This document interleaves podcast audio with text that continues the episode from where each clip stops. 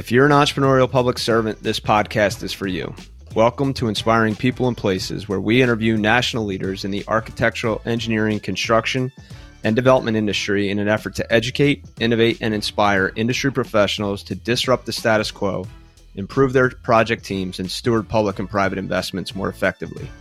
I'm your host, BJ Kramer, President and CEO of MCFA, and today's guest is Jillian Breeden from Engage Federal. Welcome to the show, Jillian. Thanks so much, BJ. I'm happy to be here. We're happy to have you. So, how have you been?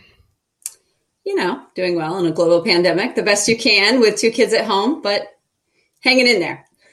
So, I've been struggling with what the theme for today is, and we'll probably title it after the show. But I think what's important to highlight, uh, and we will read a little bit of your bio, I think it's important to highlight that you are a mom a planner and a business owner all at once, and a wife and a nonprofit leader. And what else am I missing? Yeah, like it's like a winding path will get you through a lot of things, but the destination is yet to be de- determined. I guess that's kind of what I'm. That's my theme right now. Um, nope, I think you got it. Cat right. animal lover. I don't there know those in there too. so out of out of your capability statement, Jillian is a licensed professional engineer with close to 20 years of experience providing facilities planning support to government agencies. Prior to founding Engage, which I'm most excited about to see what that transition and what caused that. I think I know a little bit of the story, but excited to share that. Um, Engage Federal, she served as associate principal and federal government sector lead at a full service architecture firm and as the federal planning program manager at an environmental and engineering consulting firm.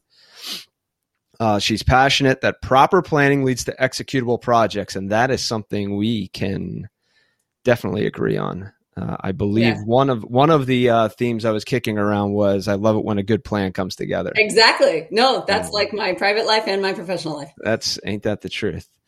Um, and what everybody cannot see is Jillian's recently refurbished Zoom background. That's her real office, but I'm going to steal as my Zoom background because it looks so good. Um, so the first part of the show, Jillian, we we do focus on you know how did you get to where you are now, and you have been president and founder of Engage Federal for two, two plus years. years. Two years, and I think we met right after you launched your firm. Yes, I believe so. So tell us what led you to two years ago founding your own WOSB in the federal planning space. Where'd you get started and what made you travel this path? Oh gosh, yeah, and that's the, I, am going to go back a little more than those two years because it's been a not strange path. I don't think it's unusual, but I think when people, especially people going into college or coming out of college, they think they need to know their path, and by no means did I know my path. So, um, so I'll go back to that a little bit, right? So yeah, I, I think you should tell us where you what where you went to school and what did you major in. Okay, exactly. That's exactly. So here I am in the architecture, engineering, and construction industry, and I majored in chemical engineering. And so when see people see the PE, they of course ask me like, "What discipline?" You know, and then I say environmental environmental engineering, and that gets even more confusing because I'm a chemie with an environmental engineering PE working as a facility planner. So, um, so yeah, let's go back a little. So when I was in high school, loved math science, and I knew that was the route I wanted to go. But my dad, I thought I wanted to do like dual major, biology, chemistry, something like that. It's amazing how much your teachers have to do with which you know disciplines you like, right? Um, but I had really good teachers in those areas, and my dad said, hmm, "What about engineering? like instead of being a scientist." What about engineering? And, uh, you know, he was speaking from the heart there because he himself is a chemical engineer. Gotcha. Um, so there you go. You follow in your father's footsteps. And I decided to go with chemical engineering and in school was doing uh, well and decided to do the cooperative education program that chemies do um, at Virginia Tech. Woo, go Hokies. And yeah, you knew I had to say it. I did. So uh, worked for DuPont for a couple of semesters and you know you know, those life changing moments. That was one of them where I was doing it and I was doing well, but the end of my term, one of my, uh, the advisor that was working with me said, you know, you did great at this like plant scale up chemical engineering thing. Um, but do you really like this? I said, no, I don't really like this. and so change moment, right? And I said, you know, I like people and being in this plant environment with a hard hat and steel toed boots and truthfully looking like a bring your daughter to work day. I was so young compared to the rest of the men working in the mm. plant. I, I, that I knew that that was not what I wanted to do for my career. Um, so I went back to school and I decided to do concentrations in green engineering and business as well. So what what year is this? Oh gosh, you're dating me. Not not no not not like what year are you in school? Good because sophomore junior. that would have been too hard for math. um, no, so I think at this point I was a sophomore. It was between my sophomore and junior year. Okay. Yeah, and so I diversified my you know, electives and took on my course load was crazy, but um, decided to get those concentrations in green engineering and business. And then coming out of school, well, so because of cooperative education program, I was ending at a weird time. So I was graduating in December of 2001. Okay. Well, the whole world knows what happens in September of 2001. And um, job market kind of crashed because of the uncertainties, which may be a lot like now for some people coming out of school. So um, here's some hope and, and wisdom for you that, you know, where you, I took the job that was being offered and actually it was a great fit, but it was an environmental consulting firm. And oh, by the way, I was about to get married to a Navy guy and I didn't yet know where he would be stationed. So there was a lot of uncertainty in my life where I thought it was going to be kind of temporary anyway. Um, turns out it was 15 years at that company. and so I, I, stayed and, and the flexibility that they gave um, was amazing. And that's why I stayed. But a chemical engineer, because they worked for a lot of EPA work and EPA, if you're regulating industry, you need to understand the industry. So they hired a lot of chemies. Um, within months of being there, they actually had a Navy project come up for a water treatment plant and had an opportunity, of course, with, you know, it was a network situation where they were going to trust this company because they knew the people. And that was the first 1391 I did. So that's my specialty is DOD, uh, federal, uh, the DD Department of Defense form 1391s, which basically has to go and get through approval in order to um, fund and authorize any project over $750,000. So if it's a new construction project, it goes all the way up to Congress. That's my specialty. Started within months out of school and realized I loved it. And the detail orientedness, the planning aspect, the strategy, um, doing things years in advance, but keeping track of everything for that long. And that's how I got into the AEC community. And so 15 years at that company doing that and growing the planning team there. Um, then, much like your previous uh, podcast guests have talked about, opportunity knocks sometimes. You're not looking for it. You, you I was comfortable. I was really comfortable, too comfortable. An opportunity knocked, and so I went to work in another firm and and another for a, another federal agency altogether. It was going to be my primary project, working for NOAA, and I decided to jump. And again, coincidentally, it was a major lifetime change. My child was leaving daycare, which was like a mortgage payment. And so going into the elementary school system. So uh, little things like that that can give you the like, my life is changing at home. Let's see where my career change might go. Um, worked for a couple years at the architecture firm trying to build their federal portfolio. Ultimately, I don't quite think that they understood federal is a very long game. And we weren't necessarily seeing eye to eye on that. You know, I was only, my heart and soul is federal work. Um, and they had other heart and souls. And so we, it, the writing was on the wall that we were going to part ways. and then I had a choice to either find a really good engineering firm or architecture firm. But truthfully, I have more of an engineering mindset, so I thought that that would be where I'd fit in more, um, or go out on my own. So I, within, I explored both. I interviewed a handful of companies. I interviewed them. All right, let me let me back us up. You left the environmental consulting firm. You were getting ready to jump into uh, a NOAA engagement with a new firm. Did they have a federal planning practice? They had previously had a federal practice, not necessarily, you know, they were more of a design firm, so not too much planning. They had not done okay. 1391s. Um, but it, as is the case with a lot of small businesses, their champion had retired and moved on. And they didn't have another champion. And so they had let their federal experience go stale. And then they realized, wait, now we're not winning new federal work. It's kind of how that works. Um, so by bringing me in, they had one big project that was going to be space planning and a, a kind of a feasibility for renovation of a headquarters. So they brought me in for that, hoping that I would also then do BD for federal. Okay, so I think that's I mean, we're both small businesses, so I'm going to interrupt this like the background to say I don't think a lot of people realize that when we're doing work, it's like we're out there, we're delivering to clients, we're meeting new people, we're submitting on contracts or getting on teams, and then all of a sudden we win something that's like I call it the adjacent possible.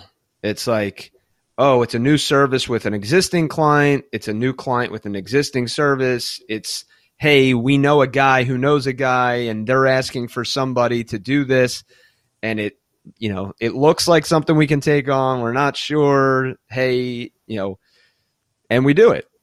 Exactly. And and then as a small business, our hope is that we can groom a champion, you know, find a champion, get them delivering the work because nobody, and I don't care who the firm is, nobody has 100 people sitting on the bench twiddling their thumbs waiting for a contract to to to win a contract let alone for a task order to get started right i mean yeah. if you're and and I I will be fair to all of the big firms out there AECOM WSP uh, HDR I mean they're all unbelievably big firms with unbelievably diverse portfolios of work and incredible professionals but those professionals aren't sitting around waiting for that next contract to hit. So there's I've talked about this before. There's no such thing as just in time people in our world. It's like nobody is 100% billable on on Friday and then the contract starts the following Monday and now they're 100% billable again, right? We're right. we're always kind of balancing that capacity. So for the people in small business world or or maybe even the the uh, people in the junior professional side that are listening, what attracted you to the opportunity with the the design firm? Yeah, no, that's a great question. Um, and, and right, like a really, you have to be careful and walk this line carefully. But for firms, first, I will give the it doesn't hurt to ask, right? To reach out to someone. We had teamed, they had seen my resume they knew who I was, what I was could bring. Um, and it first was very casual conversation that quickly led to, "Are you ready for something new?" Um, so you have to be careful. Don't nobody likes the word poaching. Um, you got to be careful, but you never know. Um, it just happened to be a time in my life that, gosh, um, 15 years in a company, you would hope, and, and in a growing sector of the company, um, federal planning instead of and, and environmental compliance type things for facilities instead of just environmental EPA type work um, was a really big growth. And I was there for the 15 years of it. You would hope they would know your name, and they didn't. Wow. Um, and they were mid-sized, mid-sized firm, but that uh, succession planning. Let's talk about that for a moment because the the head of the group that had been there since the founding of the firm practically um, he decided to leave and go work for the client. And they looked at the rest of the team and the choices of who they chose to step in. Um, in my opinion, was questionable. so, so, but it hurt. Um, you know, you dedicating a lot of time and a lot of years, and then feeling like they didn't even know who you were, and and then you start pointing some fingers. You you say my boss never gave me the opportunity to be one level above him, which really was the owner of the company. So there weren't, it wasn't layers that I could blame. it, was like, it was like one person was stopping me from um, kind of advancement. And when that happened, and then, you know, there were a few other things where it was I didn't really feel, feel like, and again, you've talked about this with the other guests, um, you know, personality traits should matter when you're looking at who is going to step into leadership roles. We right. had a lot of amazing technical staff, but were they the right people to become staff managers and leaders and move into vice president roles? Um, well, I, I heard and sat around tables where the conversation was, well, she's been here so long, she's got the tenure, we're going to give it to her.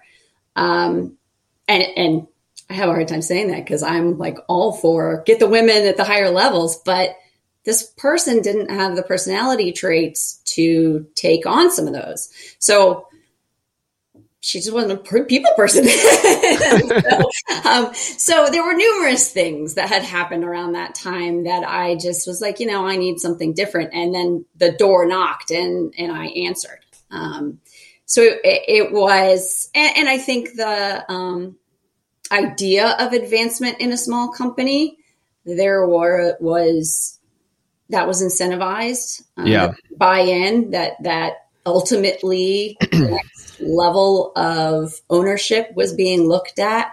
Um, there were a lot of words that were said while recruiting me that once there, I didn't actually really feel like that was true, unfortunately. Um, but that it convinced me to leave. I didn't see Got those it. opportunities in my current job. So so mostly upward mobility was the was the carrot that was being dangled out there. Plus there was an opportunity where you could kind of stretch your skill set. Yeah, and I think access to leadership. You know, my mid-sized yep. firm was proving I didn't have access. I wasn't being listened to. And so then going into a small firm, I hoped that, oh, oh, it's a small enough firm. Like I can have access and I can have impact and I can have upward mobility, like you said. Awesome. So I'm going to put this book in the show notes, but I think it, it's it's such a great book for this conversation. It's called Greater Than Yourself by a gentleman, Steve Farber. And it really talks about creating a GTY, greater than yourself culture, and a culture of mentorship in the business and that like all of our jobs as leaders is to be identifying the next uh, round of talent and to be intentional about that. And yeah. you, you touched on succession planning. I can't tell you how many engineering firms um, don't have a continuity plan. Right? They became Absolutely. experts, and and instead of instead of being leaders and businesses, they're really sole proprietorships with some staff around them, and um, it's I think it's it's hard for those folks to to let go um, or to exit themselves or to have a transition plan. Uh, so I think that book is a is a good highlight. I'll have to look into it because that is a it's a passion of mine, which is so ironic because my feeling is those firms that don't do that risk losing their stars because they don't feel they have an opportunity in that firm and then ironically, they might do what I did, which is step away, create their own business. And now I'm by myself right now. so I'm anxiously awaiting um, the staff yeah, to groom. Exactly. Being able yeah. to grow the firm and have the staff and, and, uh, be a leader in the ways that I didn't see, um, as examples in my earlier career. Yeah. All right. So you, you end up with the design firm. Does the NOAA contract come to fruition? Yes. Yeah. So we fulfill that project. It's a big project and uh, time, a lot of time. Um, you know, I then become the federal business sector leader. Um, ironically, I do get them on five new clients within a 12 month period. um, but it's you know sub-consultant role, and they didn't want the sub-consultant role; they really wanted the prime role. Um, so that wasn't really enough. So I wasn't bringing in enough, um, and they didn't understand that for federal, even if I wrote a proposal at the beginning of becoming their federal BD person, it may take 12 months, 18 months, 24 months to even know if they won. So, yeah. um, and it was just not clear that we, we were pursuing the same things as far as our heart and soul and federal. So, I what was their, what was their bread and butter? Um, higher ed, um, cultural. Gotcha. And that's another thing that you see, right? The, the founders of a firm might have a certain their baby, if you will. Yeah.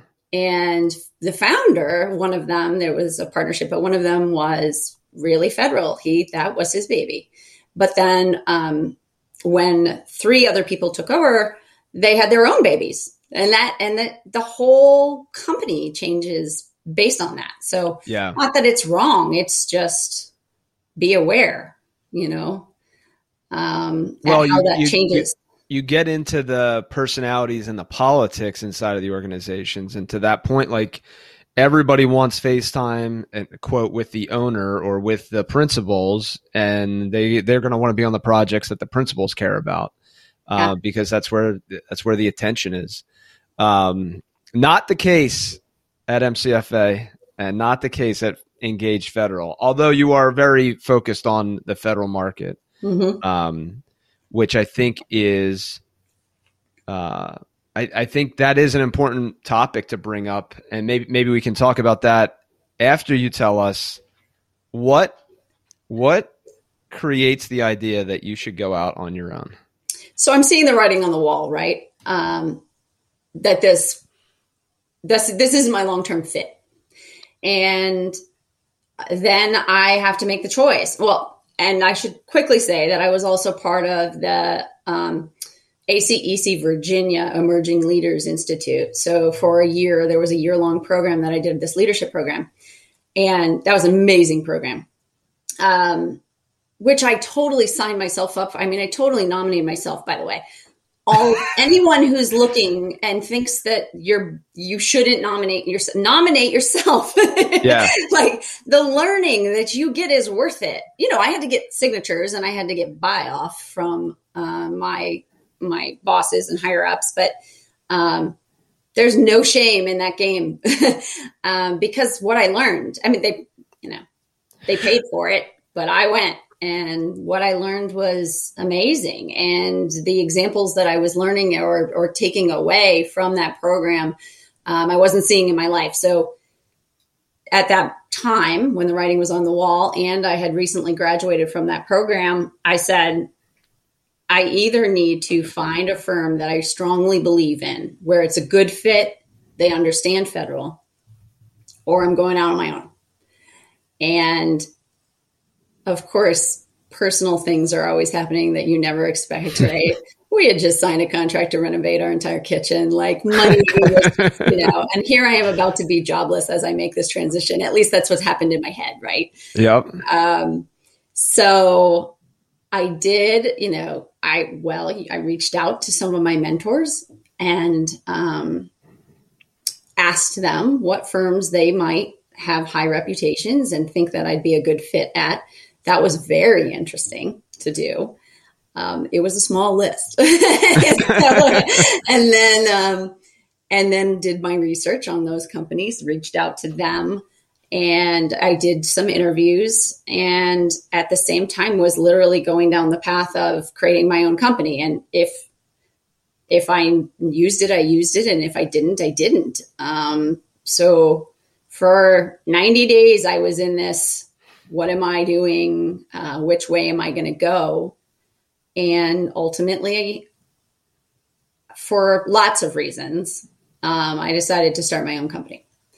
And so, yes, from like it was 90 days until I was up and running, till I decided, let me look, let's see if the grass is going to be greener somewhere else, to having a website, being in sam.gov, and the hardest name, I mean, the hardest challenge is choosing a name for a company. I'll tell you, that was the hardest part. What domain is available and how can you get it? That was seriously the hardest part.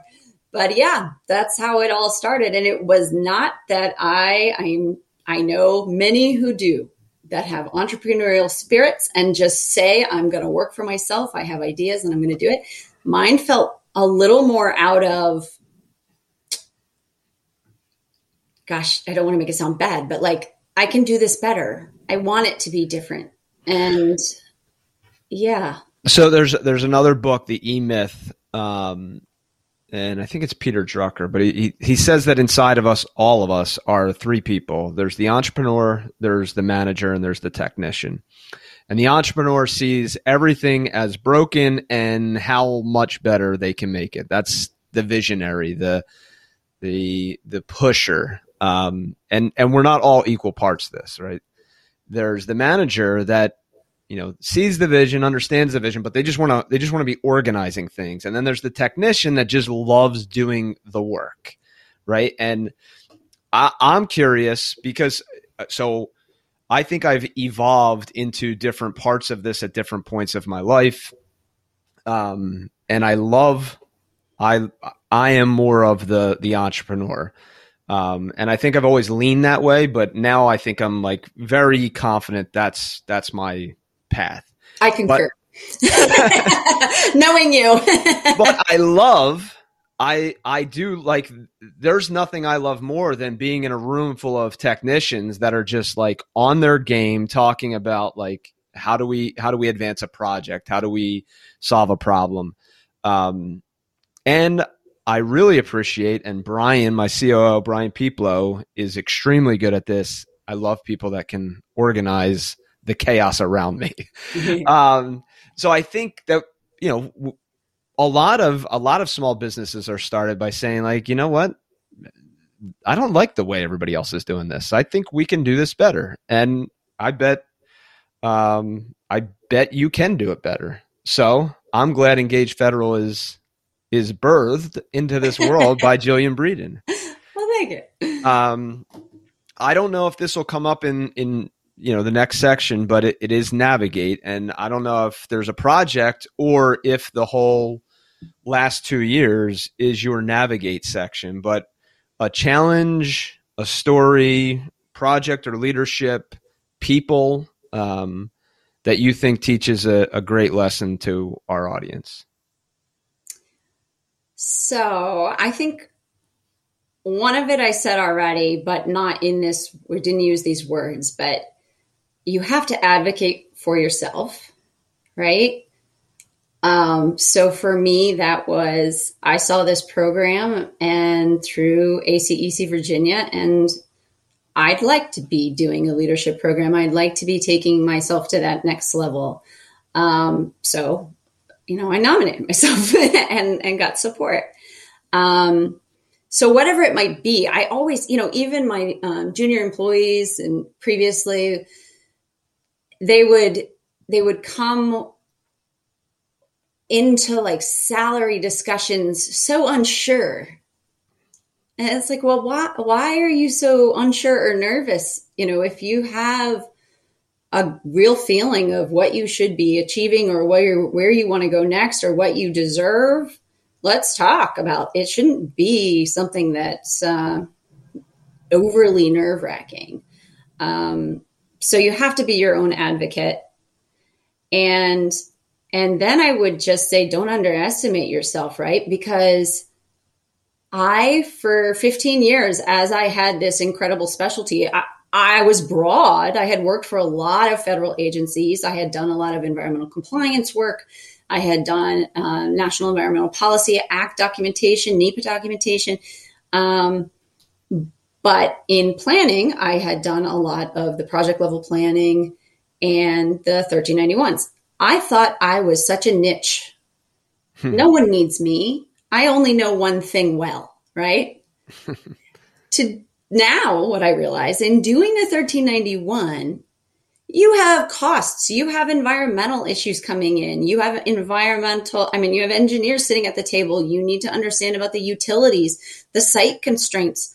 I needed to know a lot about of a lot of things actually yep. to do this one form. And I never gave myself credit for that. So and and then even now i you know you start your company and you start your company as a company of one um thank goodness you know I, i'm confident enough i was a I was an army brat and a navy wife i can i can hang with uh you know people of of high senior leadership but um and don't get too down on myself but it's amazing to me you go to these events for example like small business industry days and things and I'm sitting across the table from firms that have 60,000 employees and telling them why they need to work with me. Yeah. Um, and so that, right, your, your elevator pitch, your elevator pitch, and not diminishing what you do know and what you can bring. Well, so. and and I think you know, uh, again, there's no such thing as just in time people. And to your point, like the vast background that you get just from being in the room on different projects. Mm-hmm. So to the junior people, like say yes to everything. Yeah, right? you, you, that's the only way you're going to find out what you what you really like, what you're good at, and to see what's even out there. When when I was um, you know, going through college, I I was planning to be a career military guy, and I always had this entrepreneurial itch, but you know, I did, I didn't know what that really meant. I just like you know, read a couple books, was always interested in business, was always interested in creating. And then I get the opportunity with the Corps of Engineers to be on, you know, a, a $1.5 billion construction program from kind of soup to nuts.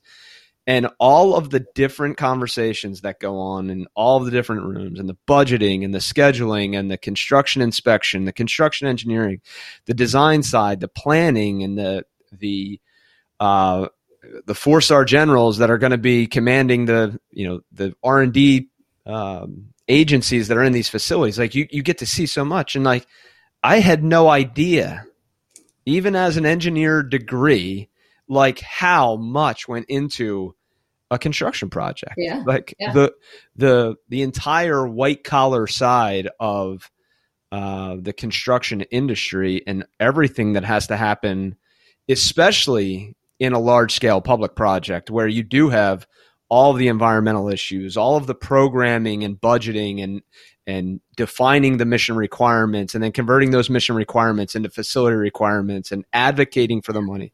I mean, it's like it's crazy. Yeah. Um so young people say yes to everything and get exposed to everything because it's the only way you're going to find out what you like and what you're good at and typically Absolutely. those two things go together and I can't uh, reiterate it enough to advocate for yourself, like Jillian's saying. Like nobody else is looking out for you.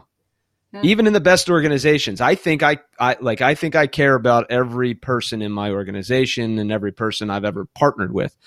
But I, I only have so much time in a day to think about anything. And right before we got on this call, I was talking about I was putting down a I was putting down a two year old for a nap and turning on the TV for my kindergartner. Like we exactly. everybody has demands on their time so leaders want people in their organizations that are advocating for themselves because we want champions for our firms so if you can't champion for yourself how do we how do we get the confidence that you know how to champion for our business out there and so confidence and competence go a long long way and um, I I love that story. So thank you for sharing that. I and to reiterate what you just said of, of, like being in all of those meetings, that's there's a difference between being there, right? But or truly taking it in and learning. Yeah. You know, and and that's what I think other people who are really successful do. Um, they're not just I'm here to talk about my one part. No, yeah, I'm, no. I'm here to learn. I'm here to hear all the other parts and then get even better at my part. So yes, be curious, ask yeah, questions. Exactly. Um, so speaking of questions, we have our Q and A round. So current event, public policy, or society issue that you're actively involved in. Well, let's see. From a strictly uh, go anywhere you want with it. Yeah, exactly. So I'm gonna I'm gonna stray from like my federal passion. um, a little bit here. Although, from a federal passion perspective, obviously, all the infrastructure bills that have been coming out, and uh, I, I think lack of investment in not just infrastructure but federal buildings is killing me. Um, so professionally, that is an issue. That's um, you know the SRM budgets are just a fraction of in federal of what they should be in private or what they are supposed to be um, if you're looking at private sector. So that's a big thing for me, professional world wise. Um, privately, I am adamant about like STEM education for all and accessibility for all and encouraging, and that's self serving, right? Because if I'm encouraging um, communities to have all sorts of STEM resources, and I should say STEAM because I do like the art in it too, um, then I'm building a workforce that's going to be there for me once I'm grown, right? When my when my company is past its infancy and I get to be having staff, um, the goal would be that these are the people that are going to these things now. So in doing so, I'm on the board of directors of what was previously called the Children's Science Center. They have a small lab here in Fair Oaks Mall in uh, the DC area, but unfortunately it closed during COVID. Um, it will be reopening in June, but they do a lot of field trips for all the public schools. Um, they have a lot of initiatives for um, underserved areas in math, engineering, science, etc. And so I am an advocate for them. They are now transitioning to become uh, the Northern Virginia Science Center Foundation because we are about to break ground on a new science center here in Northern Virginia, um, right between Fairfax County and Loudoun County. It's in Loudoun County, but it's right on the border. So uh, that's what I do with my other side of the passion is bringing this community resource that I'm really hopeful will continue to bring education to and be like a a hallmark of what people remember growing up in this area, going to the Northern Virginia Science Center. So that's great.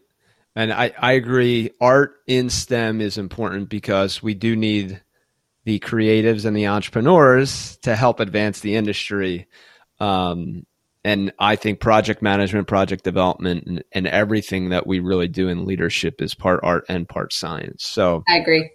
Um, side side note how much of your planning background is coming into the the project development process for your groundbreaking yeah i love that question because i i was like i was too late to the party um, i knew about everything but i didn't know the ins and outs of how they were trying to get funding with the state and local governments. And so i came in right after to the board of directors right after they had achieved that funding.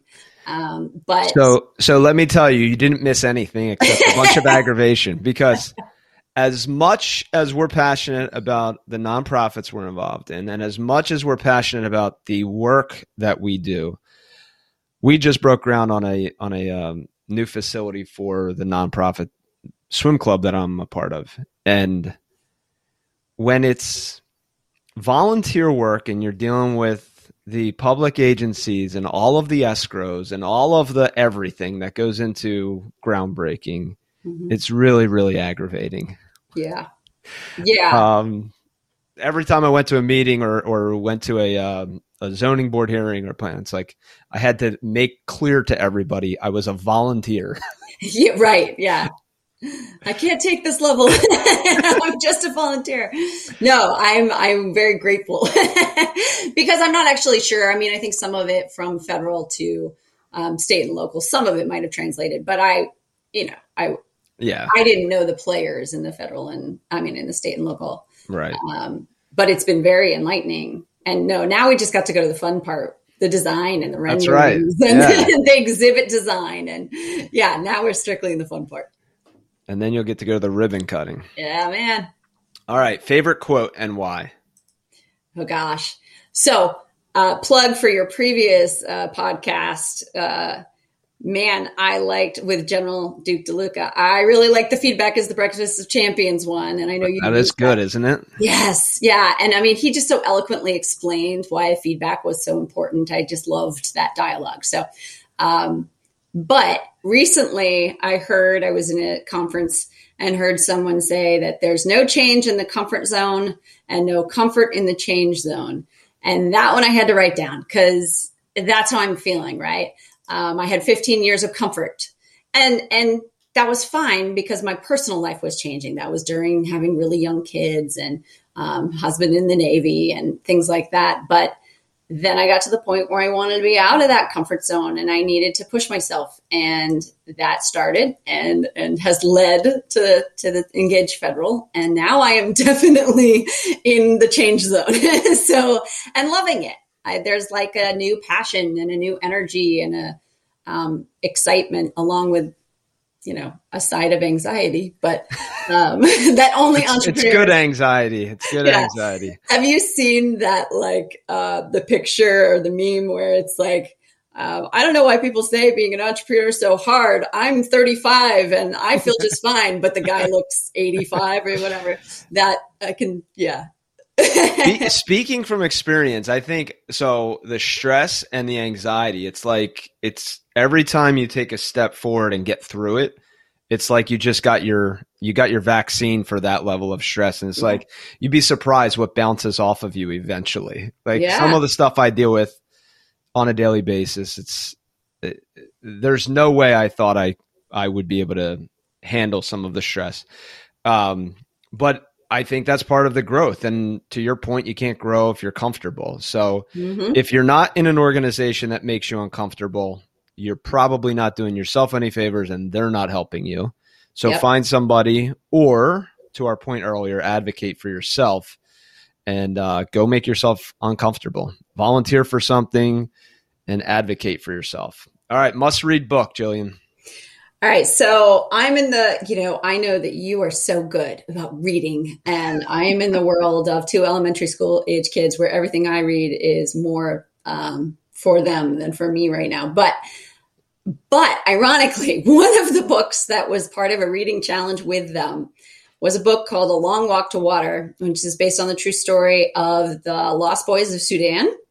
Oh. And I think about that book all the time.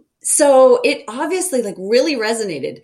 Um, it was a it was a little it was a little much, not just for me, but for the kids, I was not quite sure why it was on the list. But one of the quotes, and it's actually exactly what you just talked about too, that has stuck with me um, is that they took every day literally one step at a time. And so the quote itself is is success comes one step at a time, one step at a time, one day at a time, just today, just this day to get through. And so that that's a book. It's Linda Sue Park, but I don't, you know, it's the least expected book that I thought I'd think about all the time, but that one step at a time, just one step at a time. Agree. And I think uh, Duke did a good job of talking about this as well. It's like enjoying one step at a time, right? Mm-hmm. Like tomorrow will come, but don't rush today. Like enjoy where we're at and enjoy the challenges in front of us. And um, a number of people have talked about this, and, and we it, off and on do it in our house, off and on do it in our company.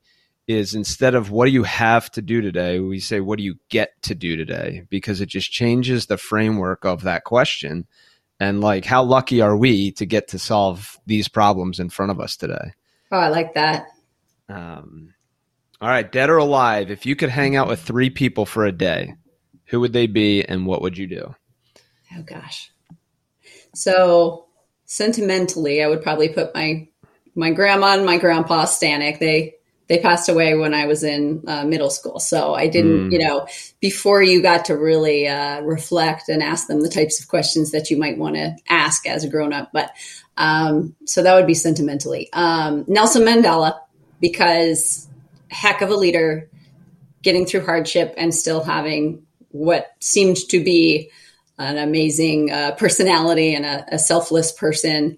Um, yeah, uh, so Nelson Mandela, Mandela, and because I have this huge, I did mission trips in Africa, and the number of times you see stadiums, you know, the Mandela yeah. Stadium, and so his name is all over Africa. So that's led to like kind of a another fascination from from getting um, to know his legacy more. Um, and then the, the third, I just have to throw in just because it's funny because my husband thinks he looks like Matt Damon. So I want to hang out with Matt Damon to see if my husband actually looks like Matt Damon. People have told him that too. It's not just made up, but I'm his wife, so I don't see it. But uh, how do you like them apples? Yeah, exactly, exactly. But you know, I mean, he does seem easy on the eyes, and so he seems funny. So it would be a good hangout day. I think he's passionate about similar things too. I think his mom's a teacher. He's passionate about education. Yes. Yeah, he's. I it, you know, a, character. If if I could be any character in any movie, I'm pretty sure Good Will Hunting, like being Will, is yeah. up there with. uh You know, he could just dress anybody down with intelligence, and while I, I, you know, what's not to like about that? Exactly. All right. How would you like to be remembered? What would you like on your tombstone? Um, with this one, I want people to see me as being honest and passionate. So, and I would like to think that that's what I portray, that that's what I bring. I do, I wear my emotions on my sleeve for the most part. Um, and I want a passion for, for life, you know, for family, for, for fun and for my profession. So, uh, whatever you're going to do, you might as well do it passionately, right? I agree. Yeah. Passion is fun, and life's too short not to be having fun. So, exactly. That's what we say. Don't trade time for money. Yes. All right. The time is yours. Anything else you'd like to share with the audience? Uh, so I'm going to actually circle back to what we said in the beginning from the like proper planning leads to good execution, right? And success. So take that into not just federal facilities projects, um, but take that into your personal life and your career and don't just let it flow. Determine what path you might want. And it's okay if that changes, absolutely. Um, but go with a little bit of purpose and it circles back to being that advocate for yourself. So if you don't know where you want to be, um, if you haven't planned for that, how can you take your next step? So totally. I guess that's my parting thought. Planning, proper planning. Proper planning. Proper planning prevents poor performance. There you there's, go. There's a whole lot more to that in the uh, in the military lingo, but I re- I I would uh it's not what got me through college. What got me through college was if you wait till the last minute, it only takes a minute.